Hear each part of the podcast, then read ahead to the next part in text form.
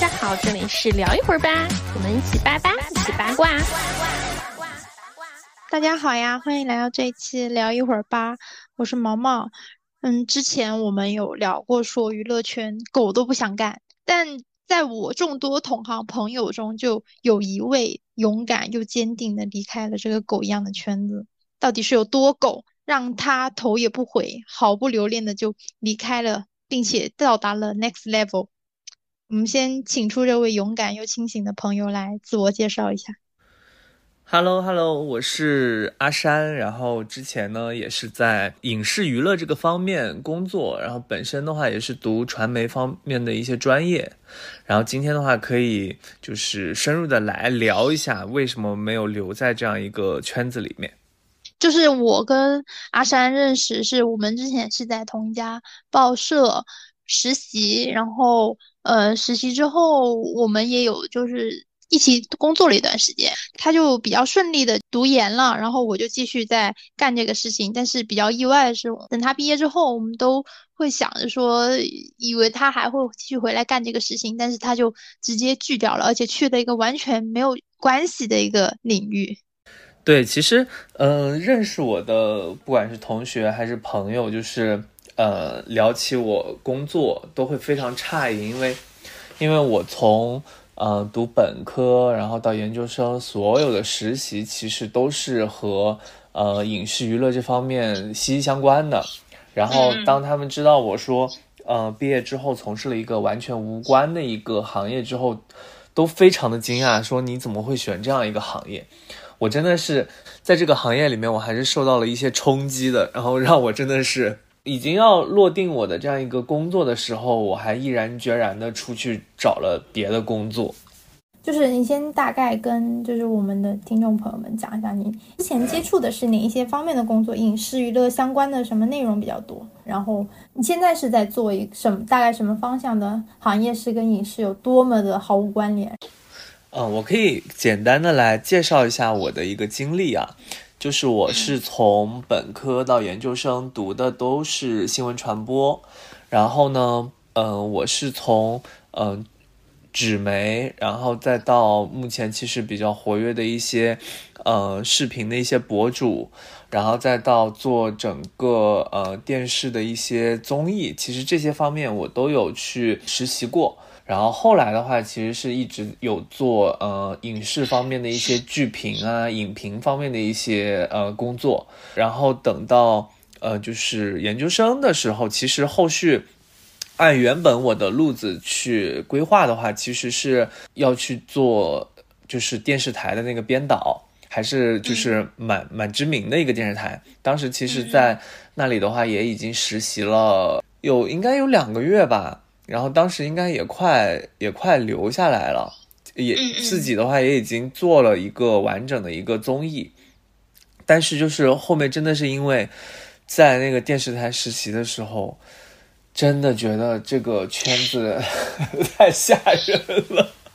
我真的是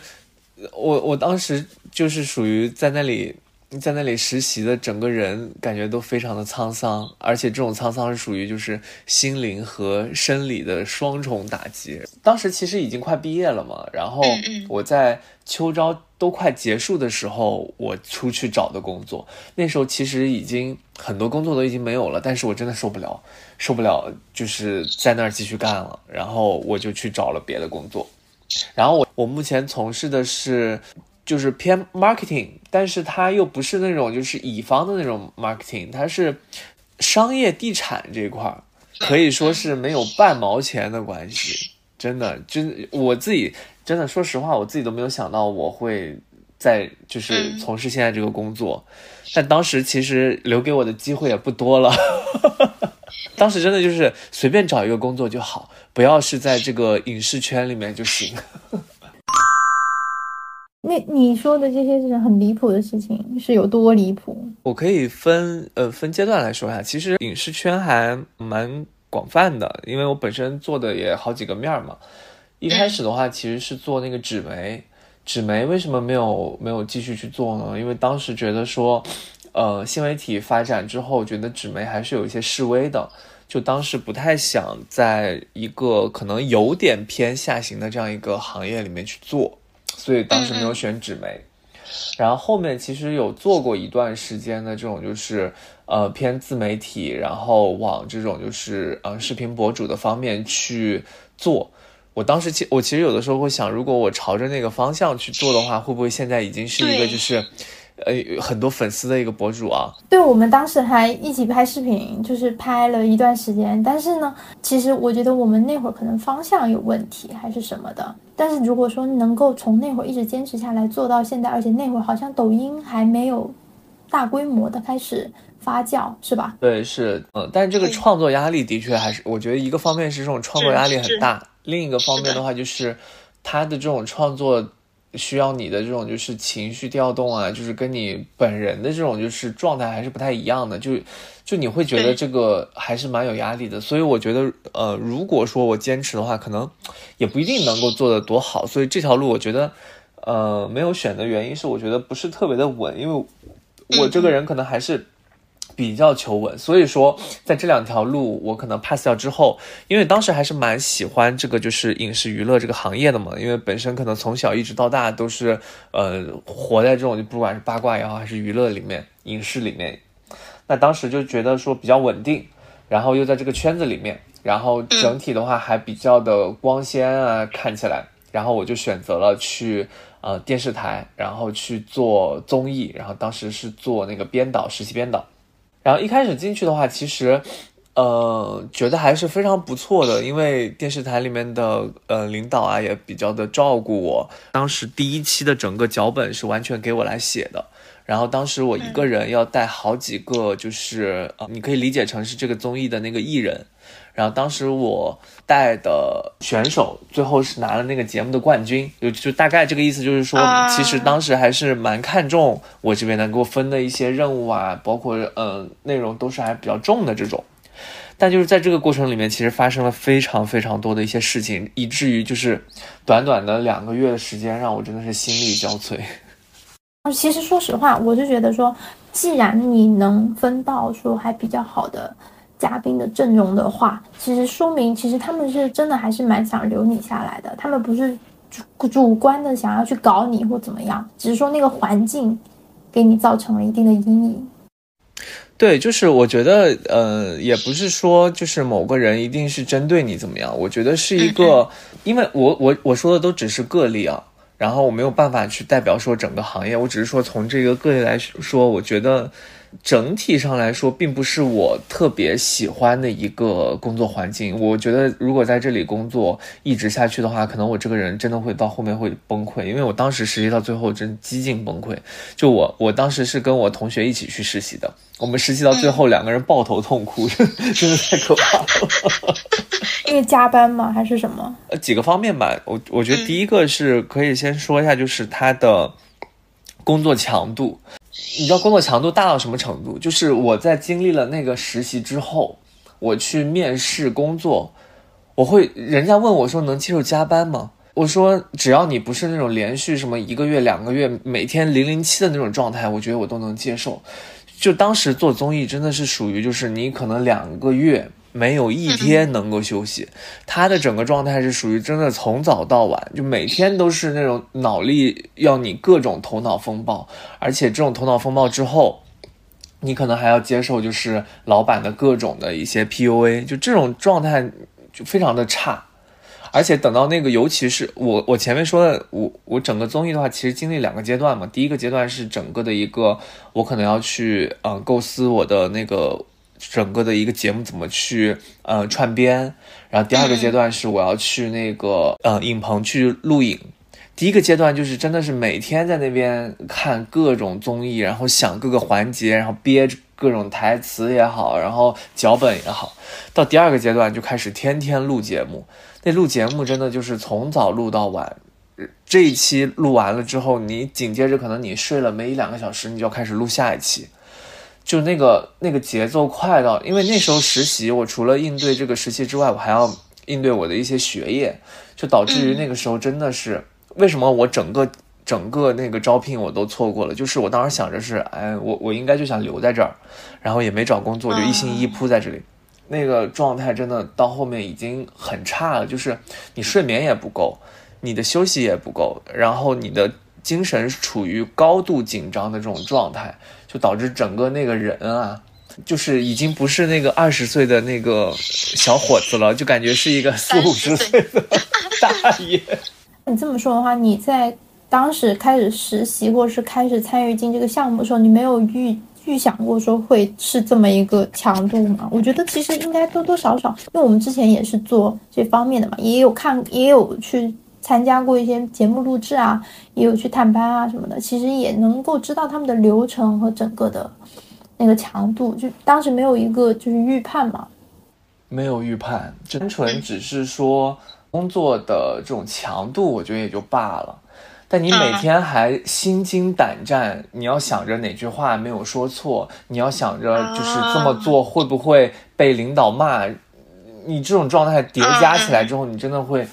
很痛苦。就是，就他这种压力是属于什么强度是一方面，他强度，我觉得影视圈我真的很佩服影视圈的人，就是这种强度得多热爱才能才能到这种份儿上。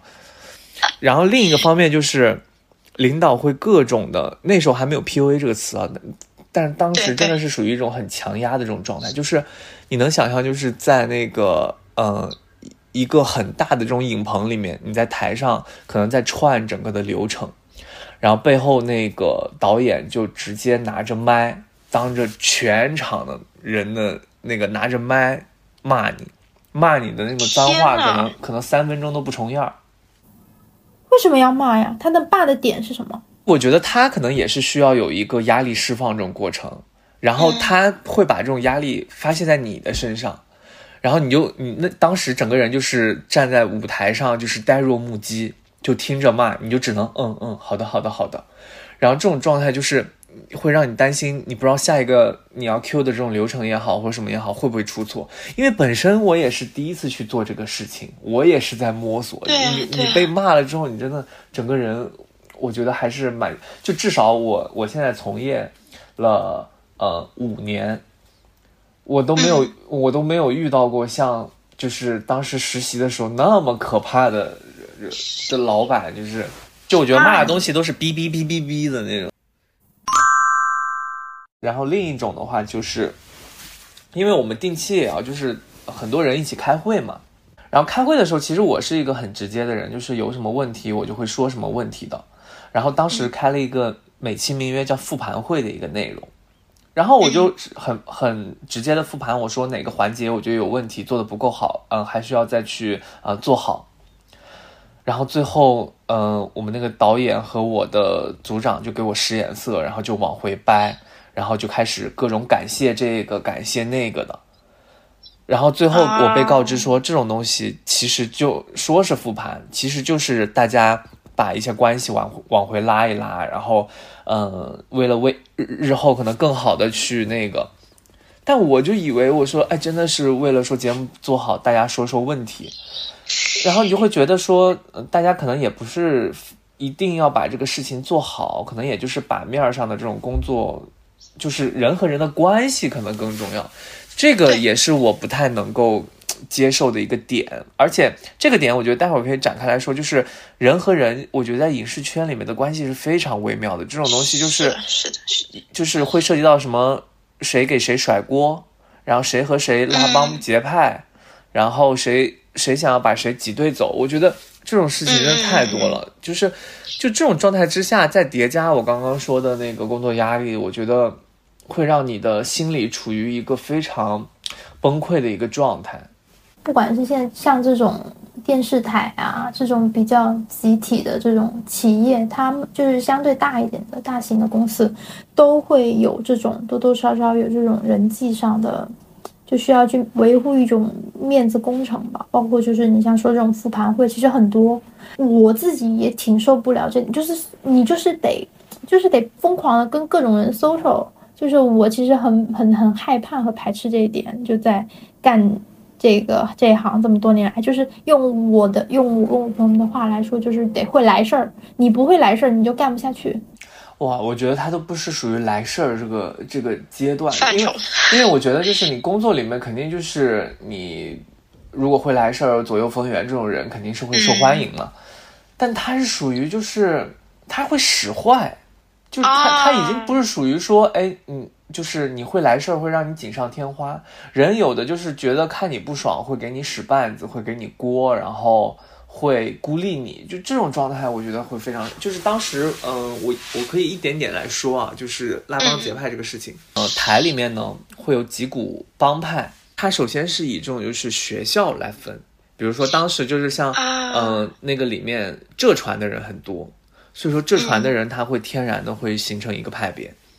然后像中传呢，可能就没有那么好融入这个圈子，然后像我们这种就是不是这种就是专门传媒院校的，就是可能更偏这种综合类大学的，嗯，就就在这一块就属于比较边缘化。我当时还算比较好的，就是因为可能。大家会觉得说领导会比较喜欢我，然后可能不会那么的去排挤我，或或者说有的时候可能也会，呃，故意想要来稍微巴结我一点。我至少我自己是这样觉得的哈，我感觉是这样的。但是当时有一个另外一个实习生，就是她是一个女生，呃，我倒也不是说男女怎么怎么样，只是可能一就是刚好有一个正式的一个员工就很看不爽这个女生，就觉得。我也不知道是出于说外貌方面这种雌竞，还是还是觉得怎么样，就是会背地里说这个女的坏话，说哎这个女生，嗯晚上和那个我们的男选手一起，呃就是夜不归宿啊什么之类的这种话，就是大概意思就是说这个女的不检点，然后怎么怎么样，然后把这个事又告诉了领导，就是就各种就是使这种绊子，然后最后把这个女的逼走了。这就有点造黄谣了呀！就真真的就是很迷，就是这种事情，这种事情很多。就刚刚说的是这种，就是看女生不爽把女生干掉。还有就是，就是因为我们录节目是会分很多组的嘛，然后可能会有什么嘉宾组啊，然后舞美组啊，然后什么就是广告组啊，可能每个组也是要去彰显他们自己的一些权利，或者说是让别人可能犯更多的错误，来体现自己做的比较好啊这种。然后当时应该是我这边负责的一个一个事情和另一个就是呃嘉宾组有一点点的冲突，然后嗯我就是呃要去跟对方去掰扯一个事情，然后当时被另一个小伙伴知道了这个事情，然后他就怂恿我，因为我原本是想跟他私下解决这个事情的，然后另一个小伙伴就怂恿我说这种事情你一定要在群里面公开说出来，这样的话大家才知道。然后我当时心想，这不是把我拿枪使吗？你自己和对方有那什么矛盾怎么样的？然后哎，借着我这个事儿，然后让我去在群里说坏人全让我来做，然后我后面就没有理他，就觉得就这种就这种事情就是真的很恶心，就是就他会把你当枪使，就是去呃完成他的某些这种目的。哦，哇，这种那很恶心啊！那这种是这种纯粹就是道德败坏了，一定是。对，然后然后这种事情就是小的事情嘛，然后大的层面上就是会有很多个帮派，就是因为因为我是属于比较不太喜欢这种拉帮结派的嘛，但是就可能两边的人就会可能也会想要争取我站在他们那一边，就会各种的，就是说啊你要怎么怎么样，然后嗯去。就觉得哎呀，真的没有必要。我只是来打个工的，我不想在这边去宫斗。这个是我发现是，不管是在什么什么企业，就是互联网国企，包括我们之前在报社也有，就很明显，就是以学校为帮派，然后后来是慢慢以，就是如果是互联网的话，互联网公司是以你是所原来是哪个公司出来的，比如说以前我在，就是百度是一派的，腾讯是一派的，原来。是一派的，是这样子的，就是会分派，那我觉得很弱智，为什么要这样？然后就是他们会一派一派一，就是比如说百百度的是早来的，让我那个腾讯后来的就把你挤走，然后换领导，然后领导就会用我自己原来腾讯的人，然后你百度的百度来的这些人，那我就怎么也给你就是。挤兑你，把你挤走。然后如果说你是社招进来，就是你不属于任何一个帮派的话，像我这样的，我突然进去，我一定要迅速的找好队伍。如果我没有找好队伍的话，我就会当枪使，也有就是或者是被他们就是慢慢把我边缘化。我就心想，天呐，我上个班而已，为什么要搞这些攻心计啊？职场攻心计吗？真的很无语。就就当时可能也没有说真的去步入社会嘛，就只是实习。嗯嗯嗯，哎呀，我觉得对真的对对，这很傻逼。我当时觉得这群人 有病吧，真当自己一个个在演《甄嬛传》呢。综艺也没做的多好看，事儿全精力全浪费在这上面，我真的是 受不了。我天天我天天零零七陪他们在这宫斗，我还没有工资，我图啥呀？我的天呀！那你做这个综艺的过程中，你觉得你有学到什么吗？或者说你有真的觉得你有做一个节目的那种成就感吗？其实说实话，就是当你、呃录制的东西就是播出，然后你看着说你带的这些选手就是呃一步步的成长，最后拿冠军这些点，我觉得还是会让你非常有成就感的，这个是无可否认的。尤其是我在这个过程里面，就是我刚刚说我带的那个人拿了冠军嘛，然后其实原本他是不被看好的，因为因为说实话，我综艺里面的那个剧本真的痕迹还是蛮重的，就是它原它基本上的套路是什么？就是一开始你写脚本的时候，你要按照每个人的那个人物设定，然后基本上把他的那种呃，就是他的一些发展轨迹都给写的比较明确。然后就是可能有的人是来当炮灰的，有的人可能就是来做那个美女人设，就是去吸吸粉儿的；有的人可能是形似某个艺人，然后可以出来之后用话题去蹭热度的。那有的可能是真金白银，有这个实力能够去夺冠，但是可能是需要去给他熬一些人设，然后来产生一些冲突的。然后我当时带的那个人呢，就是，呃，看起来就是比较平平无奇，就是憨厚老实那种。然后把当时的那个整个导演组就觉得说他没有那个呃实力啊、没有那个星象可以去得冠军。但其实我当时接触下来，我就觉得这个人本身实力还是非常好的。然后接触下来之后，会觉得还是一个比较有魅力，尤其是舞台魅力的人。那我当时其实当时第一场就是想把他做淘汰，然后后来我就、我就那个呃各种的去给他争取，我说可以试试看，就我觉得他本身还是可以去呃在舞台上能体现一些魅力啊怎么样的，就是我是争我。一开始是给他争取了很多，然后包括说他的舞台怎么去设计，然后怎么样让他更有一些话题度什么的。所以我觉得，包括后面其实第一期节目录制之后，真的就是，嗯、真的就是那个结果就是呃，因为有的时候虽然说有剧本啊，但是很多嘉宾的那个就是他的一些临时的一些反应，他给的一些分数什么的，还是没有办法控的那么死的。就有的人可能我们能控，但有的可能咖位比较大的我们没办法控。所以说最后那个结局并不是像我们原本想的那样，就是我负责的这个人他逆袭了。而且就是后续他就是可能就是一路逆袭，就是因为这种舞台魅力的东西，它真的跟你原本设定的这种东西是不一样的。就那一刻，我还是觉得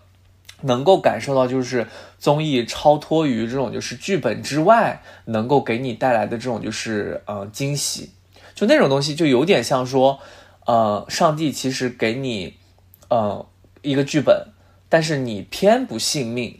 就有点那种我命由我不由天那种感觉，嗯就是那一刻是让你会很热血的。我觉得这种东西是让让你能够觉得说我付出的这种努力没有白费，以及说我看到整个节目播出之后，会觉得说是自己的一个什么处女座也好啊，这种就这种感觉，我觉得不可否认啊，还是很激动的。但是综呃，基于就是乱七八糟那种东西，我觉得还是太多了，就是没有办法。所以当时其实做这种决定的时候也是蛮纠结的，因为本身还是比较喜欢这个行业的。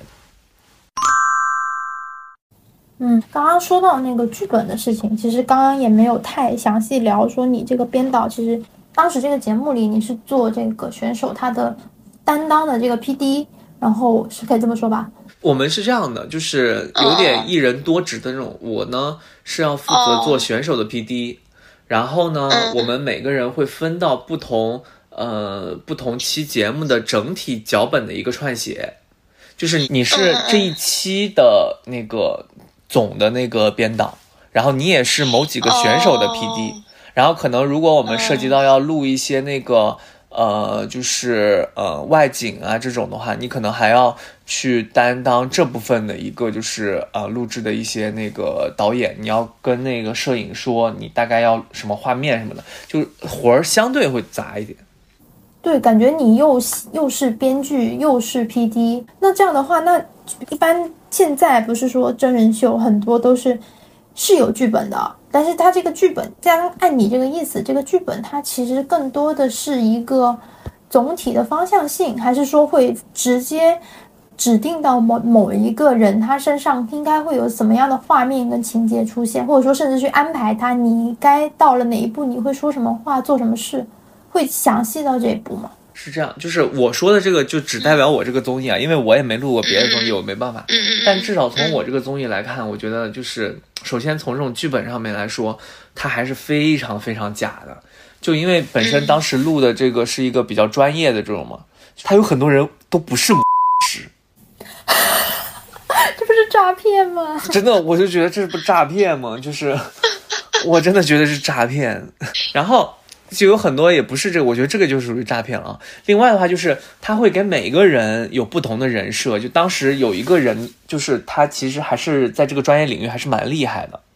但是就是为了去凸显出他的这种桀骜不驯，然后这种就是呃有点这种傲视群雄的那种状态，给他了一个人设，就是嗯就是很高冷，然后呢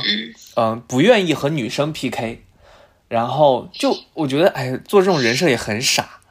然后就就是不愿和女生 PK，然后又引起这种男女的一些这种什么对立，然后场上就争吵，然后最后可能又输给这个女的，然后认识到自己的这方什么，就类似这种很抓马的这种剧情，其实我觉得还蛮老套的。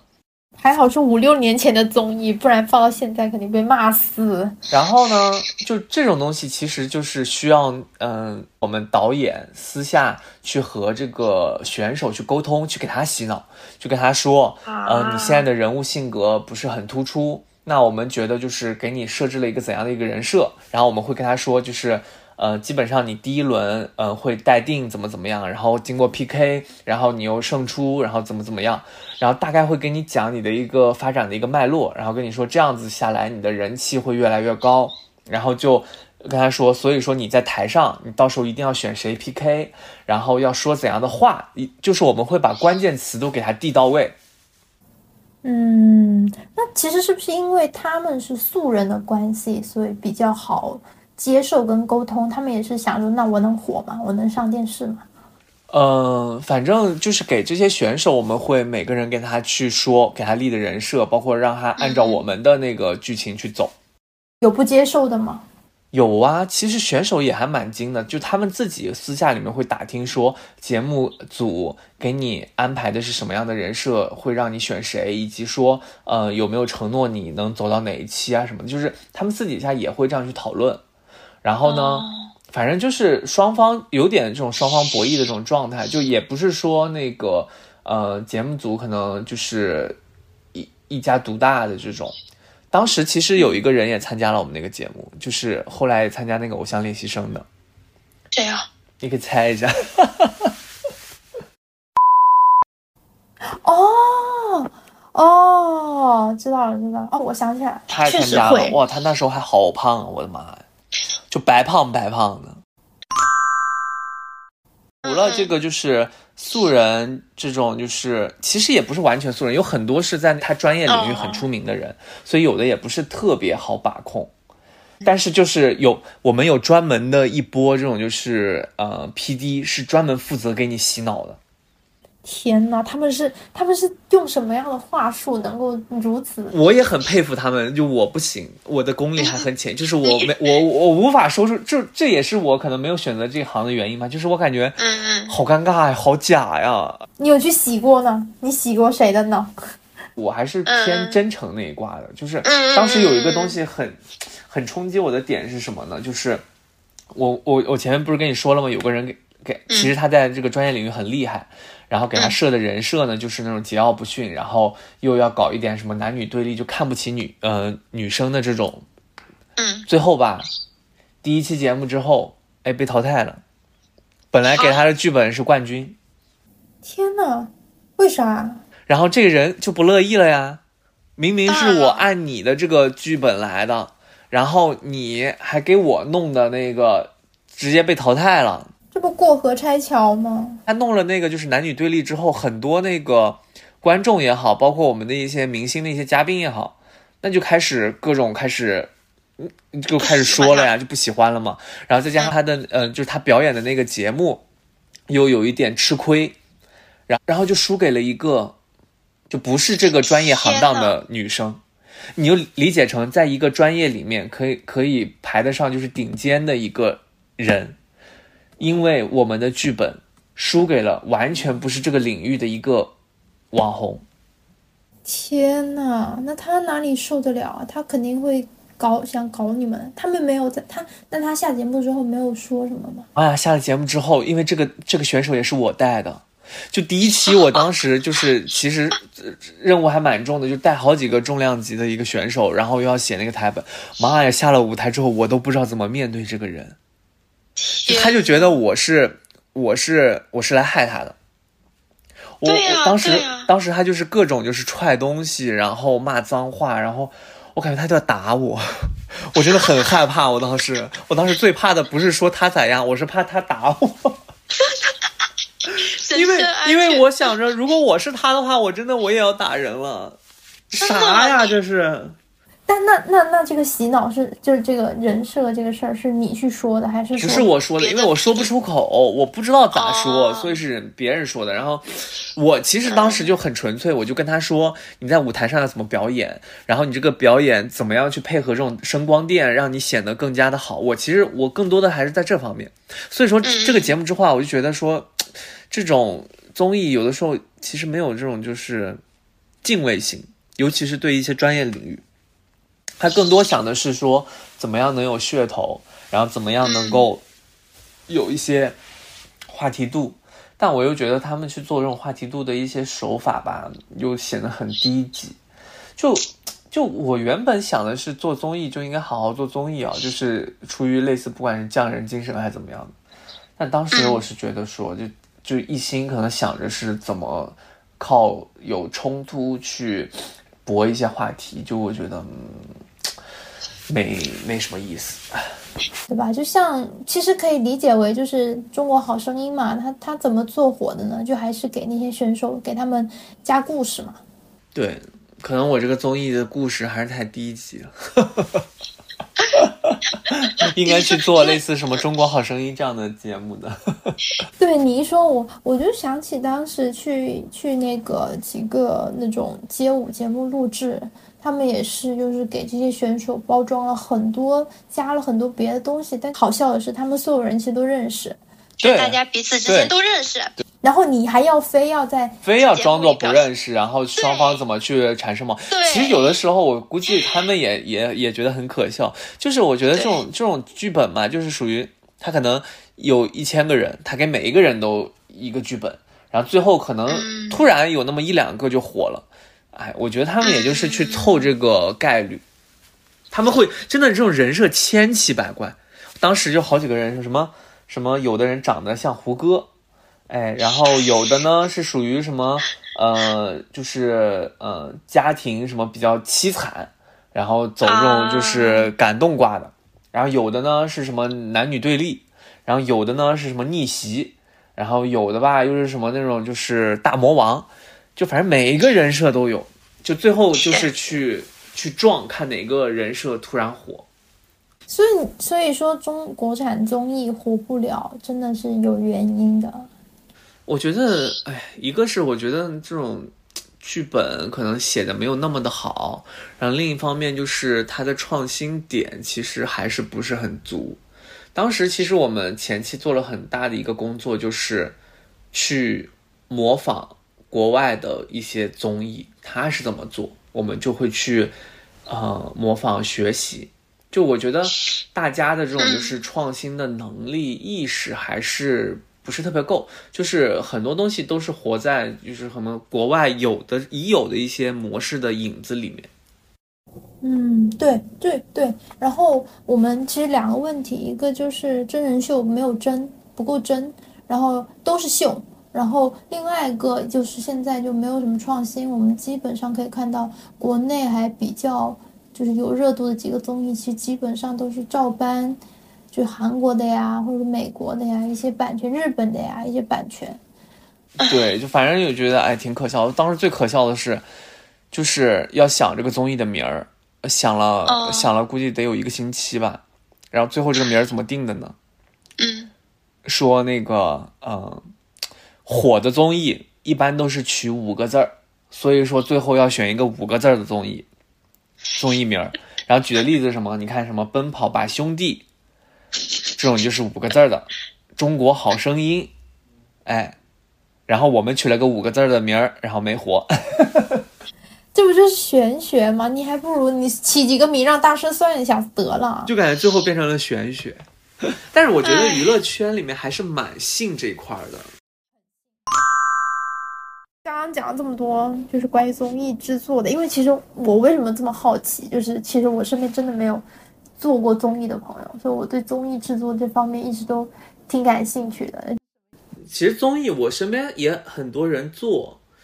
就可能如果说你从事的工种不一样的话，可能遇到的事儿就不会不是一样。因为我有很多就是是做那种摄影的，那他可能就是、哦就是摄影大哥，就是没有这么多乱八七糟的，他就是给一个本儿，然后大概要什么镜头，然后怎么样就就 OK 了。我觉得这种可能也就没啥。但像我们这种的，就是编导的呢，你就是要跟各种人打交道，就可能就会有各种这种很离谱的事情出现。嗯，那那你其实那你下决心说我真的不干了，就是因为说这两个月觉得太还有还有很多，就是嗯很多原因，比如说有的人他就会经常男生就会比较喜欢开黄腔，然后咸猪手，就这种可能是很个例的啊。然后再还有的就是，呃，有的那种很知名的那种就是主持人啊，然后他就是台前台后真的就是两副面孔，就觉得这个人有必要这样子吗？就是就好像觉得说自己的腕儿很大，其实也没多大，然后就摆架子，然后骂人骂的真的很凶，就哇，真是个傻逼，真的看得出来，他确实真的就是 就是他可能在台上还好，哇，台下就感觉自己二五八万，就是感觉自己最牛。当时是我们是有一个女生的一个呃，就是导呃编导，然后和他去排词儿，然后呢，当时我记得应该是他在那边抽烟。然后快要录制了，然后我们那个女生就温馨提示他说：“啊、我们快要录制了，要不要进去？我们再对一遍什么的。”然后他就不开心了，然后就指着这个女生的鼻子说：“你他妈的给我滚啊，这不是他的工作内容吗？他为什么？！”哦，就真的就一直很大声的骂我，让你滚，你听到了吗？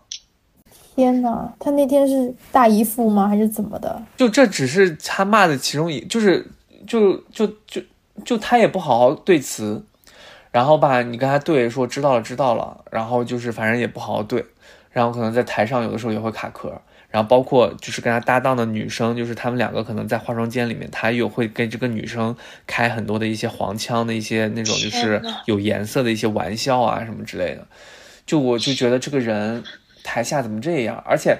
而且他也很那个，就是他也是那种势利眼，就是当时请的一些评委嘉宾，就是呃有是娱乐圈的，也有不是，因为他本身是一个偏专业的这种呃这种综艺选秀嘛，就肯定要选那种偏专业领域的。然后对专业领域这些人呢，他又他又非常看不起，就一旦这个专业领域的这个嘉宾话说多了，然后他就下台之后就操。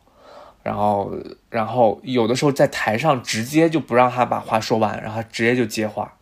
就觉得他真的很不尊重人。他是每一每一期都这样吗？还是他一直是这样？还是说他偶尔是偶尔才会这样？反正我经历的那几期，他都是这个状态。那觉得，那我觉得就是他这个人，他这人就是这样真的人品不行，真的人品不行。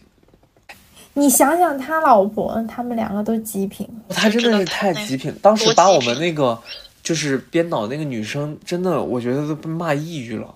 那那后来那个那个那个女孩子，她有她有还还留在那个，没有没有在那里面，就是当时这个综艺就是就是它夸张到什么程度啊？这个综艺做完之后，做这个综艺的起码有一半的人都离职了，都而且有一个很重要的原因就是为什么说这个电视圈的人都是看人下菜碟，嗯，就是你知道做综艺他会有很多外包公司的嘛，然后就是像探星啊什么的，嗯。对，然后然后就属于台里的人看不起外包的人，然后他就会对哦。外包的人阴阳怪气，然后各种排挤。就是就里面我可以理解成地位是什么，就是台里的人大于台里的实习生，然后大于编外人员。然后可能每一个等级里面还要分个那个什么等级，比如说那个什么台里的人，可能还有分什么各种派各种派别的人，哦可能又有什么高下呃之分，然后什么，就就反正外包的人，我能感觉到他们其实在里面就跟就夹着，其实蛮难做的。他们也是来做节目的呀。对，就是就感觉不把他们当成正常人来那个，就感觉哦，他就是低人一等的，我就是可以骂他，我怎么样他，我当时反正也挺不爽这些事儿的。就刚刚说的都只是几个，还有一个的话就是，感觉这个圈子有点有一点点的乱。嗯、我当时就是每天录完综艺我就回学校睡觉了嘛，然后有一天晚上。十一点了吧，然后突然有一个那个呃电视台的人给我打电话，说让我出去陪导演一起唱 K。好，我说我有门禁，他说没有关系，然后你现在出来。你出了吗？我懵了，当时也是一个小白鼠，我们不知道，我就说以为就是只是出去唱个 K 放松一下。嗯然后我也想我一个男生应该没啥事儿吧，我就出去了。然后很尴尬，就是那几个也都是男的，然后就感觉跟白天都不是一个人，就感觉是他们真的巨嗨，那种嗨我都不知道怎么形容，就是属于就是你可能看白天是一个很斯文的一个人，晚上可能就是、我觉得他们可能也是压力释放，这个我觉得倒没什么，就是就是有点吵，我坐在那儿真的是如坐针毡，哦我的耳朵耳膜都要给炸了，就唱那个什么又是舞娘又是蔡依林各种歌，然后要你跟他互动。嗯我觉得这种也无所谓吧，反正可能就是压力大年，就是成年人的一种释放，我能理解。嗯，但我真受不了的就是他，就是坐下来之后，他会摸你的腿，然后在你耳边说什么啊？如果我是你的话，现在我就会拿出手机啊、呃来加导演的微信什么。哎为，我当时整个人我他就他不是你，他都是男的，然后他就特地找了你一个男，他有找其他女女生吗？没有。当时我记得有一个女生嘛，但好像是另一个男生的夫人还是什么，反正男生为主，然后然后就那个那个导演就上来，也也没有那么也没有那么明显的怎么哈，就是可能就是搂搂你，然后嗯摸你嗯大腿，在你耳边说个话什么的，太恶心了吧真的吧！是有点受不了的。不是你谁都受不了，真的好恶心啊！然后那嗯他都这样说了，然后我就拿手机我就加他微信嘛。嗯，然后后来就是，就是就是这个导演就还是比较关照我的，就可能这一方面还是有一点这种好吧，但是就反正可能别人也会觉得说啊，我是这个导演这一派的，然后会会想要跟我关系搞好一点，怎么样？可能大家也觉得说，哎，我以后会进台里，然后跟着他混，怎么怎么样？嗯然后，然后当时最后压压倒我的最后一根稻草呢，是嗯因为进台里的话是要那个要考试要面试的嘛，当时我就问这个导演说那个呃有什么就是面试考试的一些技巧什么的，然后当时我们还在那个影视基地录综艺，然后当时他就把我叫到那个他的宾馆里面去，我已经有不好的想法了。但是呃还还好，没有那么没有那么吓人啊，就把我叫到宾馆里面哦去，然后呢就说说什么啊、我要是把你弄到台里面来，我还得跟什么台长啊什么的打好关系，巴拉巴说是很很麻烦的。然后大概意思呢就是说我给你做这么多，你能给我什么东西呢？我当时我也懵了，我说我能带来啥呀？然后我就我就只能是那种笑着说啊，还非常谢谢什么导演栽培啊，什么类似这种话。然后后来我我我回去之后，我就想了一下，我就给导演发了一个非常长的一段话，我就说呃，因为学业怎么怎么样，我还是不在这边实习了。然后我就我就我就立马我去开始找工作了。那你实习证明什么的也没拿，就直接就哦，我没有要，我没有要，我直接走了。太恐怖了。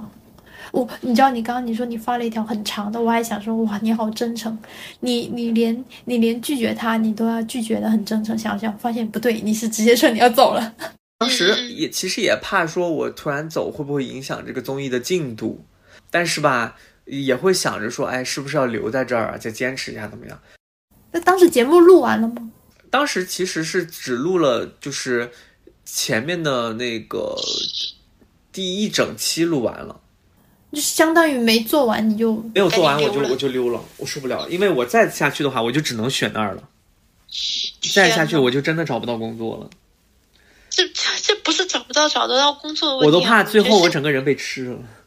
对呀、那好恐怖啊！不一定，有可能是我这个人想太多啊。但是反正当时的那个感觉是让我有一点这种不太好的那种，不，我觉得正常人都会觉得是有问题的，真的很有问题的。反正我是觉得挺挺那啥的。但但我我这么这么说吧，就是这种事情如果放到就是不平常的，就像我朋友跟我讲的，就是在那个剧组里面说，就是演员啊跟导演啊，或者是说什么助理啊跟工作人员之间，我倒是觉得还挺正常，因为听得多嘛。但是这种事情一旦发生，就是发生在我的朋友身上，我就会觉得很很很不可思议。哎呀，反正当时真的是这这一段经历让我很受伤。怎么说？这当然你也可以说为了这么一份工作你去委屈，但是真的没有必要。我是觉得真的没有必要。不行，我不 OK。相当不行，如果长得。帅还行，你长得不行，哎，算了，这不是有点歪了，这个楼。对，有点歪了，这有点歪。不是，就是就是其实我就因为不过只是一份卫视的工作而已。大可不必，我觉得可能工资也没多高，然后吧，我还在这儿这么拼命的做这么多活儿，我当时想想看，哇，这性价比实在太低了。我是我是有多找不到工作，我还非得赖在这儿。那我能够理解为什么你说说说跑就跑了，那换我我也马上跑了。就是真的很多，你看我总结一下啊，嗯首先这个工作氛围真的很差，就是人和人吧还拉帮结派，你一不小心吧，你还天天得想着说你怎么留证据，怕哪天突然一个锅就甩你身上了。另外吧，这个领导的这个就是 PUA 吧也很严重，就是动不动就骂你啊，然后动不动就让你难堪，就这种东西真的是一种高压环境，再加上他的这种工作强度，天天零零七，然后吧偶尔可能还会有这种就是被潜规则的一些风险，嗯，然后再加上说这种综艺本身其实并不是自己想象的那么的呃有意思啊，或者说是做的真的是很好，就是吧有点也有点粗制滥造，就综合下来就觉得，再加上他的这种工资，就觉得没必要，没必要。咱也不是家产万贯，实在是没必要在这儿耗着。确实，确实，确实。那你像现在已经也有五五五六年时间没有再接触这个行业，只是说偶尔看看剧啊或什么。那哪天有瘾了写点东西之外，那你有没有就是有时候突然看剧啊，或者是看一些就是以前就是还在认识的还在影视圈的朋友，你会会有一丝想念吗？还是说有的时候，我有的时候就是属于这个工作做的太累了，想离职的时候想，哎呀，离职之后再回娱乐圈吧，再找个工作，大不了不干这个什么编导这种东西的，找一个什么经济啊、什么宣传啥的干干也行。有的时候也会这样想的，嗯，就所以说，嗯，也也不是说完全没这种，说不定下一次再录这个播客，我又回娱乐圈了，也说不准。哦，真的说不准。但我觉得你现在这样挺好的，就是还是不要来了，不要回来了。说不准，我觉得 工作都不好干。我其实很简单，就是只要工作中人和人的相处稍微简单一些，其实我、我觉得都还好。如果说人和人的关系太复杂，就是太需要你去花心思了，我就觉得就会很累。但是没办法避免了，就是这个圈子就是这么一个现状。它就是需要你不断的去社交，你去维系感情，然后你不维系的话呢，其实甚至你想跟人家维系，人家不一定把你当成这是一份需要维系的东西。娱乐圈里面就是一些名利场啊，然后这种就是呃鄙视链呀，这种东西太多了，所以会让你觉得说，嗯，太太现实了。对对对，那你回想就是做这些有什么觉得对现在自己工作也好，生活活也好，也有还有一些什么价值或者是收获吗？我觉得是一种蛮不错的一些经历，就是你看也做过文字的，也做过视频的，也做过一些综艺的，就觉得还蛮神奇的。就这些东西，我觉得。作为现在的一个谈资来说，我觉得还是蛮好玩的。就现在我都是当做这种日常的一些谈资去说，说不准未来就哪一天可能自己又做了一些新的尝试。我我是觉得，嗯，不会去给生活设置很多的一些限制。最后，最后有什么想对还特别想干这一行的朋友们有什么想说的吗？特别想干这行，我觉得如果你特别想干，你就干。但是我觉得你做这个事情呢，得有自己的一些底线和原则。因为如果这个圈子里面这样的人越来越多的话，其实我觉得还是能够回到一个比较正确的路子上，能够越来越好的。如果说这个圈子里面都是一些鱼龙混杂的人，他可能只会越来越污。所以说，我觉得真的想进这个圈子，是真的热爱这里。制作内容的这种就是成就感，嗯，有这种就是做呃影视相关内容的一些自己的一些匠人精神，我觉得这个圈子很欢迎你去打破它固有的这种名利场和它固有的这种规则。嗯，我当时可能没有这个勇气去做这样一个人，但是我觉得如果有人愿意去成为这样一个人的话，我觉得是非常好的事情。等一个自然而然的晴天，我想要带你去海边，去留住这个瞬间，在来不及挽回之前。如果对娱乐圈工作这个内容感兴趣的朋友们，也欢迎在下方留言，下一期说不定就在来的路上了。如果喜欢我们的节目，欢迎多多点击订阅。也可以来留言区和我们一起聊天，你们的鼓励就是我们最大的动力。今天就聊到这里啦，我们下次再聊一会儿吧，拜拜。